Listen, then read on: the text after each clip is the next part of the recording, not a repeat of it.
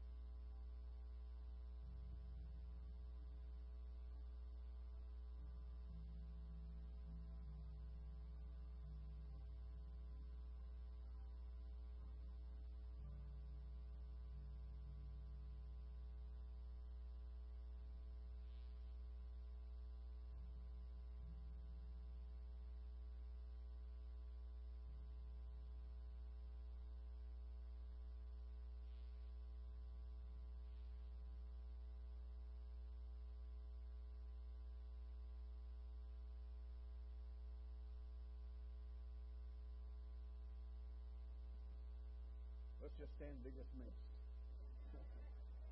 I've already had two people tell me, now top that. I can't do it, so I'm not even going to try. Sandra, that was beautiful. Isn't it great to be in God's house? To hear great singing. I want, I want you to know, man, I've been here a little over five years, about five and a half years now, and I've never had people stand for me. I know it's not because of my singing. So it must be something else here. So just what? That's a good point. anyway, let's get our Bibles. Today I want to look at two passages, Matthew and Mark. Matthew chapter 9, verse 20 through 22, and then Mark 5, 24 through 34. Now, I've got one question. Did you say that Scott asked you to sing that song? Is he the one that asked you? You ask her to sing that song? To sing. Again, he's never asked me to sing. Just keep that in mind.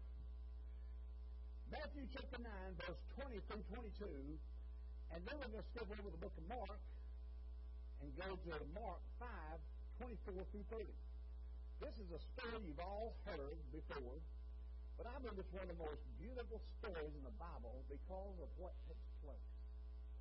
It's just an ordinary day, and all of a sudden things change completely. You know, life is full of setbacks. Did you hear about the cow that tried to jump over the barbed wire fence?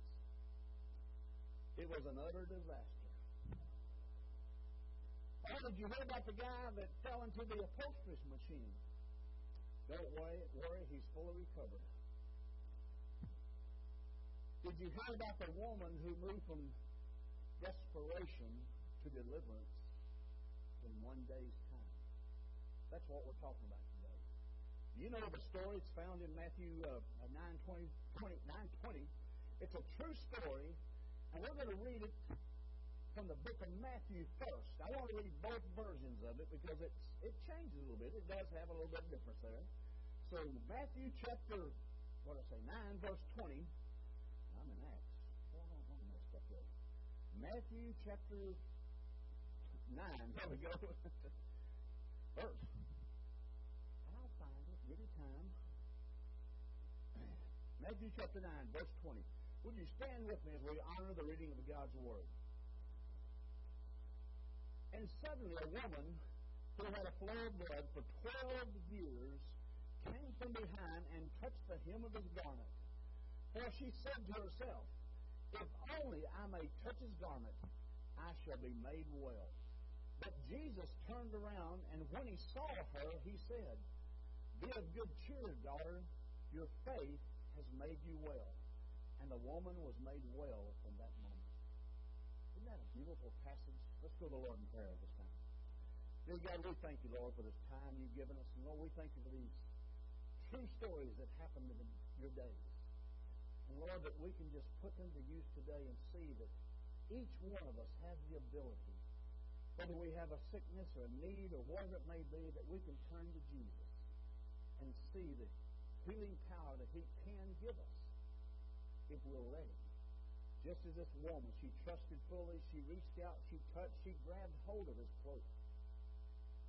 And Lord, she was healed instantly. Thank you for the story. Go with us now as we read it completely. All these things we ask in Christ's name. Amen. Did you hear about the woman who moved from desperation to deliverance? Again, it's a true story. As I said last week in this in last week's message, this is a passage that contains two miracles, really. While Jesus was on his way to Jairus' house because his daughter was about to die. In fact, he thought she had already died. He was he ran this this crowd while he's on his way to raise his daughter from the dead, to get Jesus to raise his daughter from the dead. He was interrupted by a woman who slipped through the crowd and touched the cloak of his garment. That's all she did. She didn't stop and say, Will you have prayer for me over here? Will you do this for me? Will you do that for me? He, she just simply in faith reached down and touched the hem of his garment, I guess you could say. And all of a sudden, she said, and I became healed. We have a lot of people that need healing today. in many different ways. Like I said, this is recorded in Matthew and Mark. So I'm going to ask you to flip back over to Mark, if you will. Matthew, no, not Matthew. Mark uh, 5, 24 through 34. Now, this is a little bit lengthier, but let's read it because I think it's very, very important. Let's see, I'm trying to figure out where I want to start with this. So Jesus went with him, and a multitude followed him and thronged him. Now, a certain woman had a blood flow for 12 years and had suffered many things from many physicians. She had spent all that she had and was no better, but grew even worse. When she heard about Jesus, she came behind him in the crowd and touched his garment. For she said, If only I may touch his clothes, I shall be made well. Isn't that faith? That's faith that reaches out. That's desperation faith. Immediately, the fountain of her blood was dried up, and she felt in her body she was healed of the affliction. And Jesus, immediately knowing in himself that power had gone out from him, turned around in the crowd and said, Who touched my clothes? Now, watch this next verse, verse 31. But his disciples said to him, But, uh, but who, who touched me? And he looked around to see her and had done the, who had done this thing. But a woman, fearing and trembling, knowing what had happened to her, came and fell down before him and told him the whole truth. And he said to her, Daughter, your faith has made you well. Go in peace and be healed of your affliction. Now, this is a beautiful story if you think about it. I mean, it just it's just so unusual. You had this lady that had this blood disease, had this need in, his, in her life. She had gone to everywhere she could go to get it fixed by doctors, and it, nothing helped. She had gone places. She had spent all the money that she had, and it had done no good. She was desperate. She was in a desperate situation this time. He was interrupted by a woman. Jesus was interrupted by a woman who slipped through the crowd and literally touched the hem of his garment. And we just read both those passages. Mark, uh, who often reported Simon Peter's words, accounted the miracles, added many more details of this. We're not going to read it all, but you can go back and read Mark 5, 24 to 34. It's a beautiful, beautiful story. Try to picture the scene in your mind.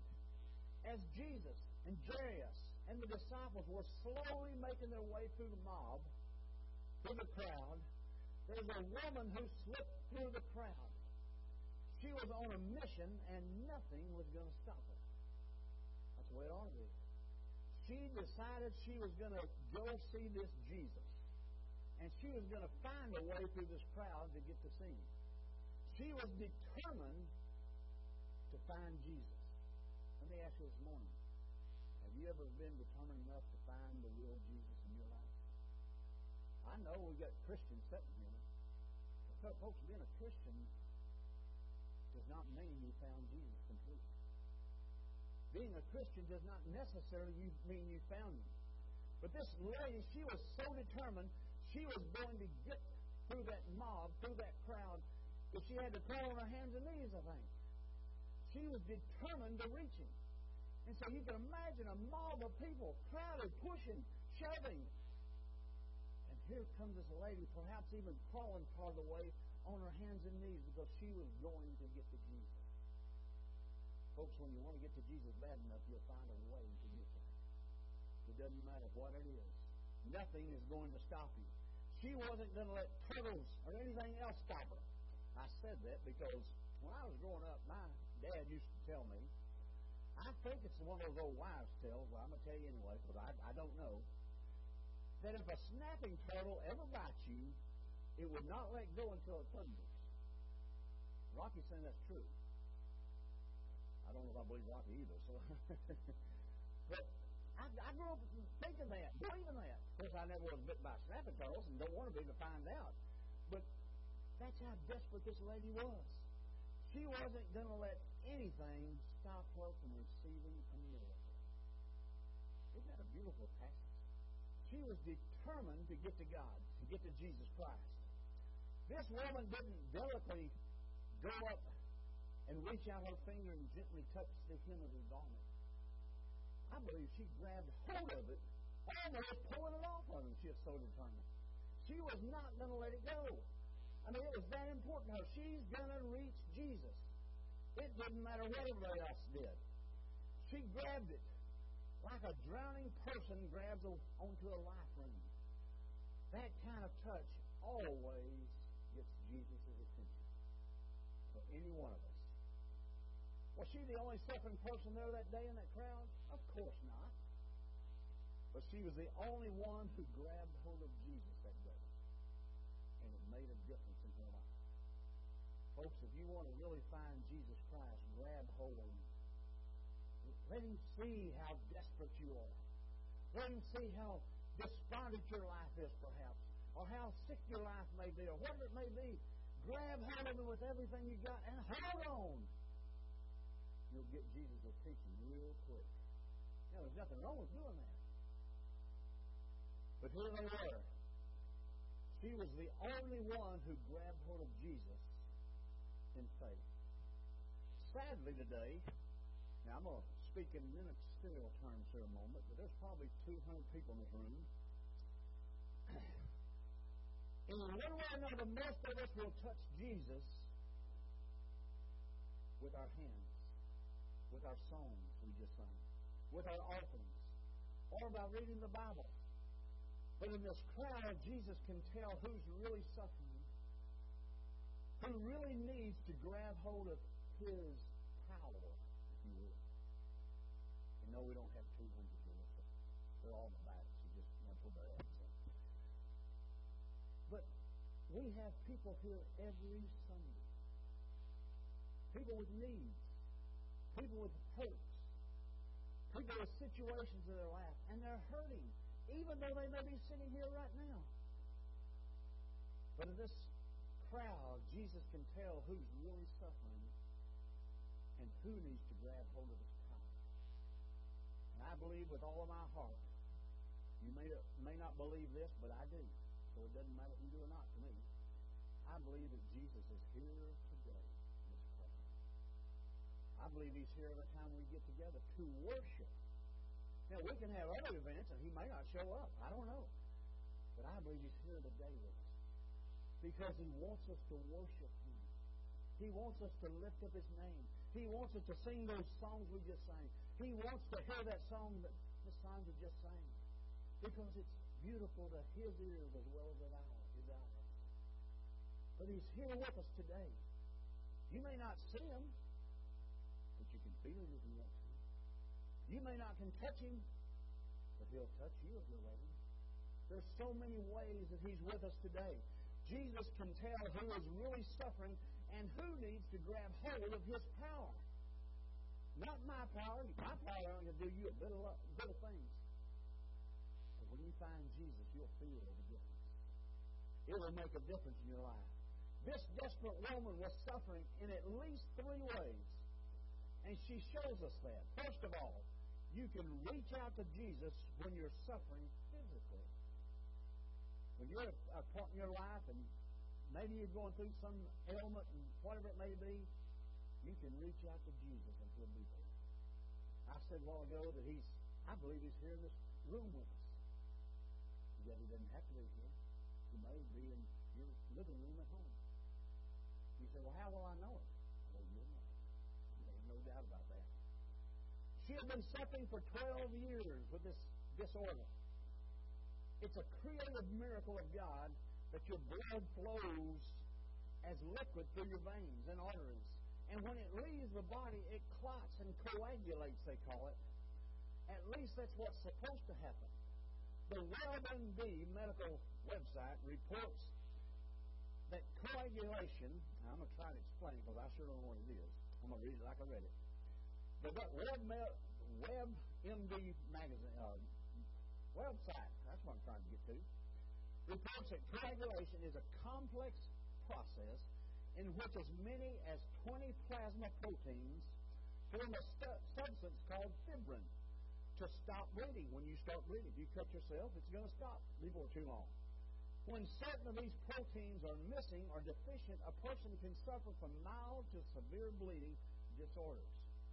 The woman in our story stayed weak and anemic basically all the time. Because her blood didn't clot together like it should have. She had continual blood loss for no telling how long. Some of you can relate to the surfing this woman because you're living with some kind of chronic medical problem, perhaps. And you know how difficult it is. The second thing we see you can reach out to Jesus when you're strained financially.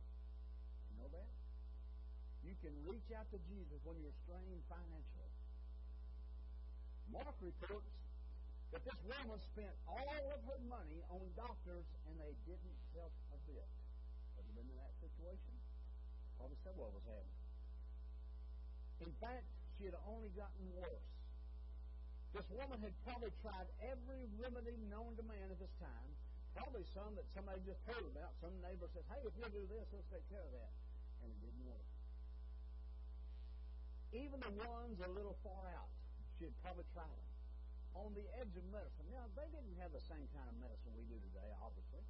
But yet she had tried all these healing propositions. She was frustrated. She was broke. She spent all of her money on this because she spent all these on these ineffective cures. Some of you can relate to that. To the sister in suffering because your most sensitive nerve right now is one that runs your wallet. Number three, you can reach out to Jesus when you're struggling emotionally. She was considered an outcast in the town she lived in. She was labeled ceremonially unclean continually. She really wasn't even supposed to be out in the crowd.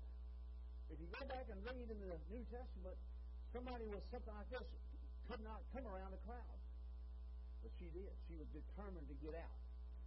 Any person who came in the slightest contact with her had to wash their clothes and bathe themselves to be ceremonially cleansed. Just like a leper, she was to walk down the road warning people, unclean, unclean. She couldn't have friends. She couldn't associate with people. She couldn't do anything that you and I enjoy doing on a daily basis. She couldn't do it by the law. Now, she did it, and it worked. But yet, she could have easily been put in jail for the same thing she did. You aren't. Some people today feel the same sense of loneliness and isolation. That's probably what this lady felt.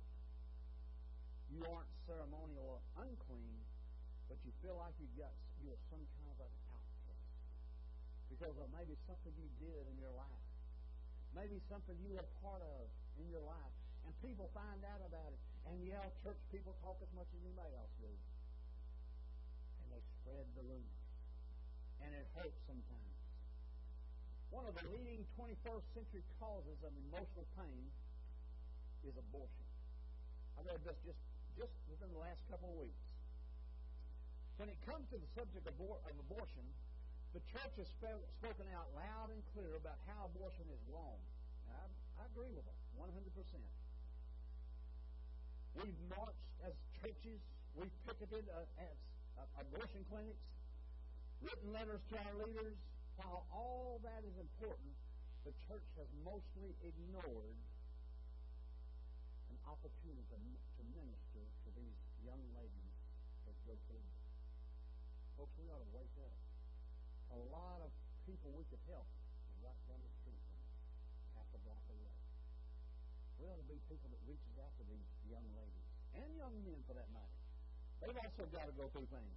Every abortion, this is not my saying, I've got this.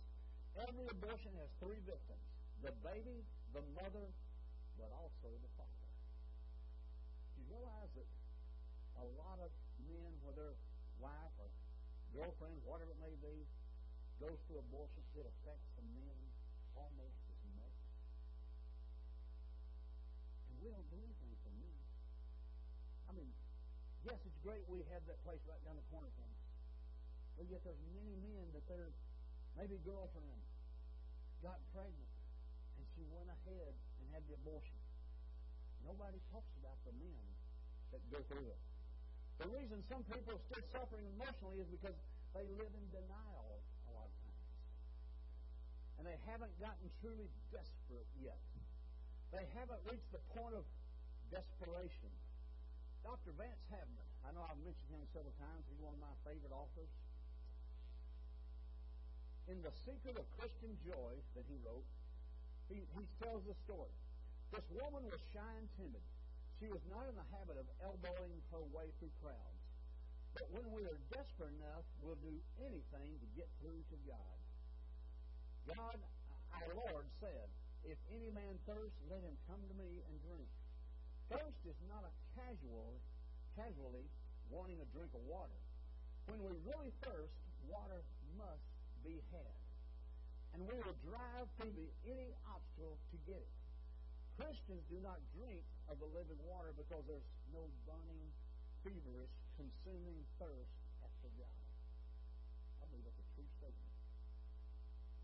The situation is desperate, he writes, but the saints are not. There are all kinds of suffering, as we know. You may be suffering physically, financially, emotionally, relationally, Will you reach out to Jesus today and let him take care of that need? Let him come to know who he is, really. There's another lesson from this miracle. Every miracle comes at a personal cost to Jesus. Hidden in this beautiful story is a simple, simple spiritual truth that shines like a beautiful diamond set upon a black satin, satin cloth. When Peter observes that everyone was touching Jesus, the Lord knew that one person had touched him with an expectant faith. The Bible says in Mark 5:30, at once Jesus realized that power had gone out of him. I guess I've missed that in the Bible, to be honest with you. But as I was reading this past week and getting ready for this passage, I just I thought, wait a minute. Just the lady touched the hem of the garment and power went out of him. Doesn't that sound a little bit odd? Doesn't that sound strange? Let me tell you, every Jesus heals you, you, or you, or you, or you from something, it may be a head cold. The power goes out. The power that he has goes a little bit out of him time. It may not be a great deed to do. But I want you to catch that phrase that it cost Jesus power to do that. At once, Jesus realized that power had gone out from him. I believe what Jesus was saying is that the Scriptures reveal that the blessings of Jesus has to offer always cost him a huge price. I don't care what it is.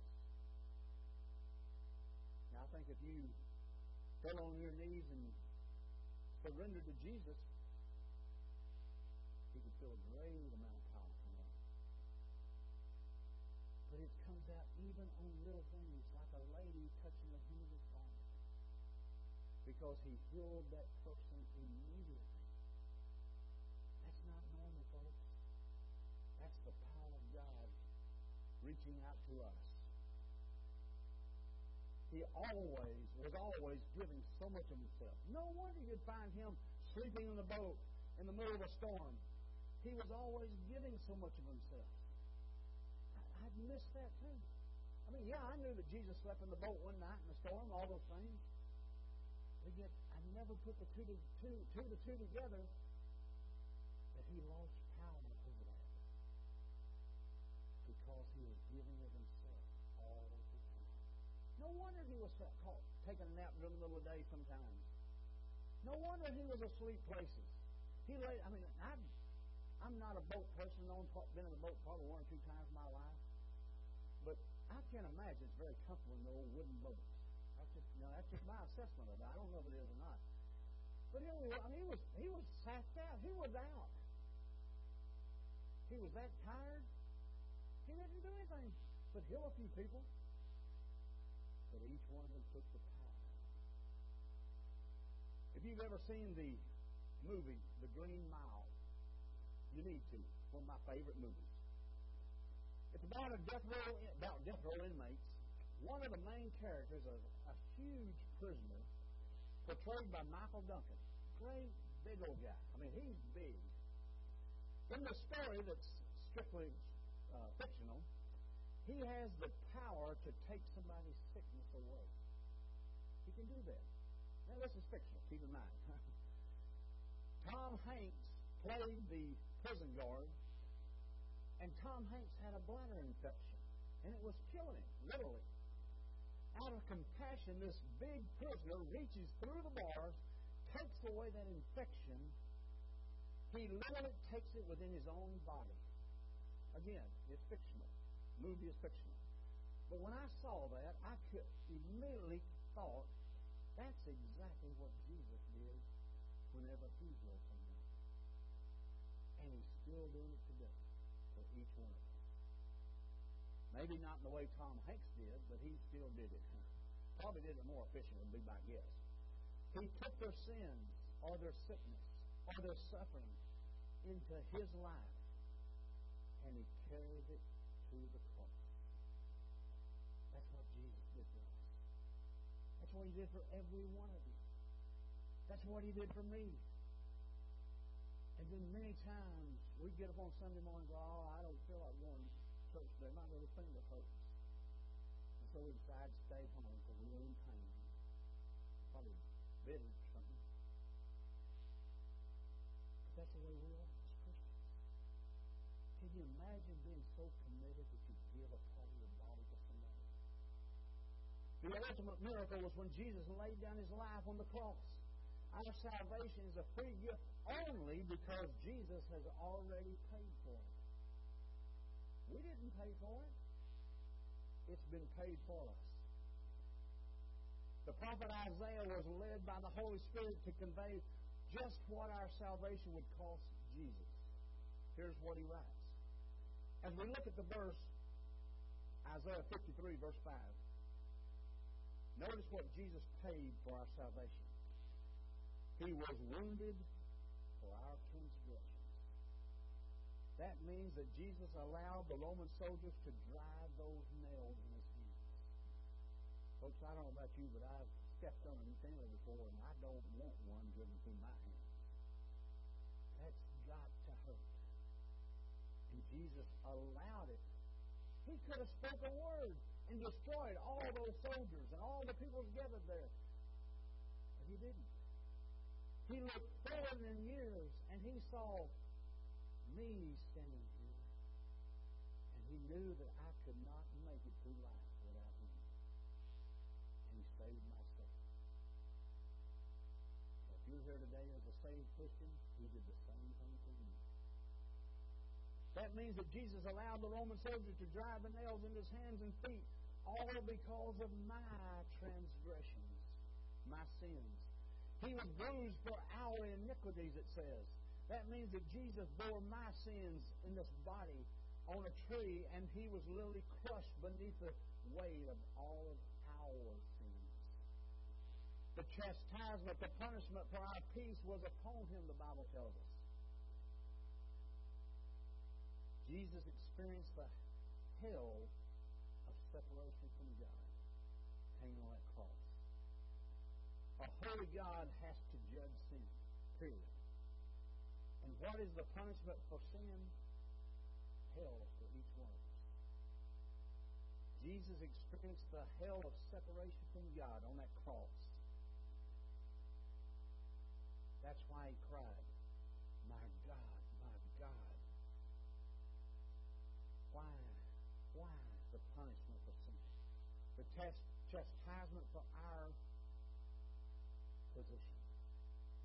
He suffered the torment, the darkness at midday, the pain. Why? So that we could have peace with God. And by His stripes we are healed. By His stripes. What am I talking about? When those Roman soldiers took those whips on his bare back and come down and lashed him many, many times. The only thing he said was, now you can be saved. He loved us that much. That's the cost Jesus, that's what it cost Jesus to heal that woman that day. Or to heal us. Or our sin sickness. By his stripes or his wounds, the Bible says we are healed. That's what it cost him. What a price.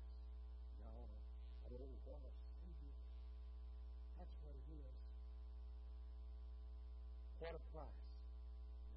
What a Savior. The next thing we see real quick, Jesus wants us to confess our faith before others. When Jesus asked, Who touched me? He wasn't asking for information. He knew who it was. He had already seen it. He, he knew who was going to touch it, touch him. Out of compassion for this woman, he was giving her a chance to publicly confess what had happened to her. And the Bible says in Mark, Mark 5.30, then the woman knowing that then the woman knowing what had happened to her came and fell at his feet and trembling with fear told him the truth.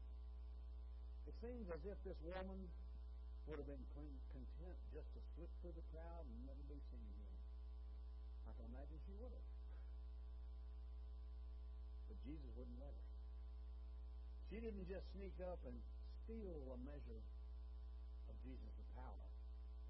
It was something that Jesus willingly surrendered to her when he felt her touch, grabbed hold of that cloak, that coat, whatever was wearing. Jesus wanted to give her an affirmation for her public confession of his power. The same is true today. There is so no such thing as secret agent or closed closet Christian. There's no such thing.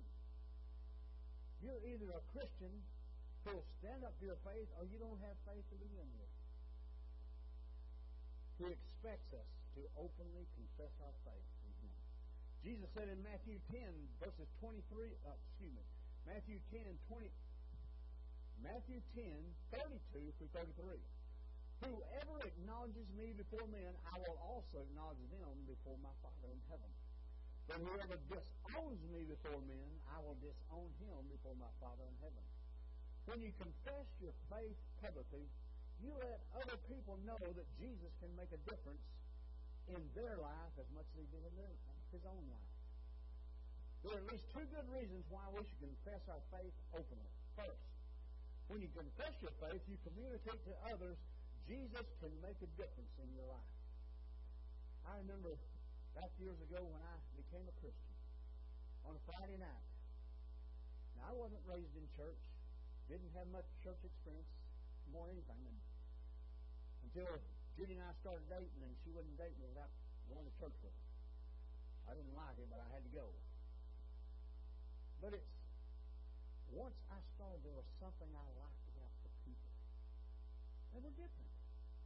They didn't cuss as much as I did. They didn't do the things I did. I liked that. It was different. I've grown up that way. But Jesus made a difference in my life. It took a little while. He had to do some scrubbing under the arms a little bit more than he should have, but he got it clean sooner or later. But when you confess your faith publicly, you let others know that Jesus makes a difference in their life as well as yours. Those are two good reasons why we should confess our faith openly. First, when you confess your faith, you communicate to others that Jesus has made a difference in me, first of all. And folks, I can stand here and tell you without a doubt, He's made a difference in my life. I'm not what I ought to be a lot of times. What's that little song? I'm not what I used to be. Thank God I'm not what I used to be, isn't it? Something like that. That's why I don't sing it. I just talk them. The Bible teaches that the best way to first confess your faith is by baptism. That little place up there that I don't think it's got any water in now. But it's the first thing when Jesus begins to move in your life, you ought to surrender to baptism. I don't want to do that. That's all embarrassing. Get up there in wet clothes and everybody looking at you. Jesus did. That's exactly what he did. He saw John coming he said, John, come here, I got something I want you to do. Now I'm paraphrasing a little bit.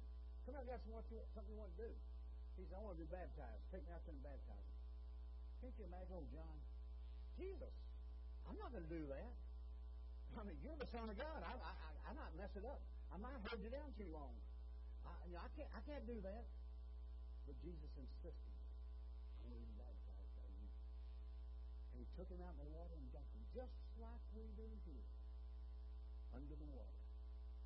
some of you, I'd like to hold you down a little bit longer, but that's, that's another story. We won't get there. When somebody stands in the baptistry and says that Jesus is my Lord, they're confessing with their mouth what they believe in their heart. Each one of us. That's why it's important.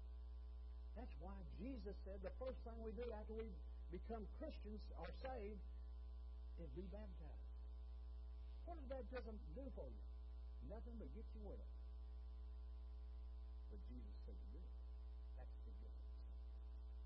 Your willingness to confess Jesus by believer's baptism will help others make the same decision. Your confession will encourage other people when they see you. When you confess with your faith publicly, you let others know Jesus is the reason your life is different. But the best reason to confess faith openly is to let people know that Jesus is the reason your life is different. That's the main reason. You could walk out of here this morning and not say a word. Get people to know you, what happened to you? What happened? I know we're just out of time, but I remember when I was an, a later teenager, I'd been playing baseball, always playing baseball. One night, a friend of mine, well, at the time he wasn't a friend, but he is now, and has been many years since then. He, every time I'd see this man, his name was Glenn Loudon, still lives in the Fort Worth area where we live. He'd ask me, when are you going to church from? I'm not going to church with you. What do you think I am? I'm not doing that every time he'd see me, he'd pull over and stop me. I knew what was coming in his mouth. I should have just taken off running and left him behind. When you come to church with me. Finally, that went on for seemed like six months. We even tried to put beer cans in his. He was a Sunday school teacher at the local church. We, me and a friend of mine got beer cans put on. That way the people would see it and they'd get rid of them. He'd be out of my hair. Didn't work. He said, I know y'all them there. That's fine. I'll throw them away my point is this. Finally, one night, I wasn't dating Julie at the time, so I made clear that point before we started. I was dating another young lady, and she broke up with me. Can you imagine that? I mean, I was I was just blown away. She stopped me one night and says, "I'm not going to see you anymore." Yeah, you're kidding, aren't you? Her again course, I can tell you this. That, you, that Jesus had something better for me than what I had. I'm not going to point it out, but I'll just let you know it was. But not, not long after that, this youth director in Fort Worth kept asking me to go to church. Finally, I said, Glenn, I'm going to go to church just to get you off my back. And I did.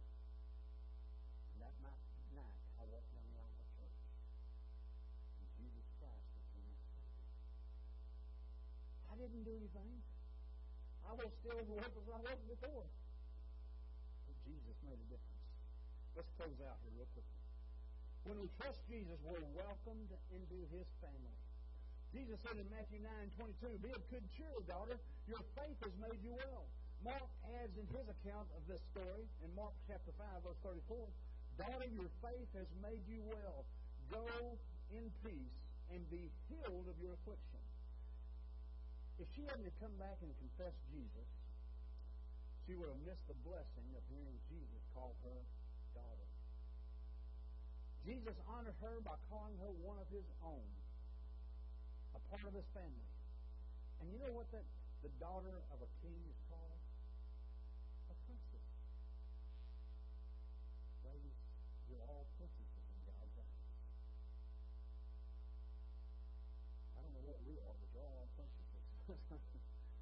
there was a miracle that happened, oh, another miracle that happened that day to her than simply having her bleeding stopped. She was saved. She met Jesus. And it changed her life. There's a powerful wordplay that doesn't come out in the English translation too good. In her confession, the woman spoke of how she had touched Jesus' garment and had been instantly healed. That's a medical word. But what Jesus literally said was not, Your faith has healed you. He said, Your faith has saved you. That's what she actually said. You look it up. He used a different word, the same word the New Testament uses for salvation. For instance, in Ephesians chapter 2, verse 8, it says, For it is by grace you have been saved. That's exactly what she received that day, grace. This woman came seeking a physical healing, but she found so much more when she confessed her faith in Jesus. She had a broken heart. There was bitterness. There was frustration. There was questions. There was dark memories. Had tormented, tormented her for 12 years But she found healing of all those problems. When Jesus said, My daughter, take heart. Because of your faith, you are saved. Go beautiful story. One of the wonderful mysteries of salvation is that before I ever chose Jesus, He chose me a long time before. I don't know why. He chose me. The Bible says in Ephesians 1 4, verse 5, 4, 4 and 5, just as He chose us before the foundation of the world, that we should be holy and without blame before Him in love, having predestined us to, to adoption by, as sons and daughters by Christ Jesus to Himself, according to the good pleasure of His will. I like that last part of that verse. You catch that? According to the good pleasure of His will. What does that mean? It means He it pleased God to choose us, every one of us. If you're a child of God today, it pleased God for Him to choose you. Think about that. God of the universe reached down and saved Robert. Can you believe that? But He did. It pleased Him to choose each one of us.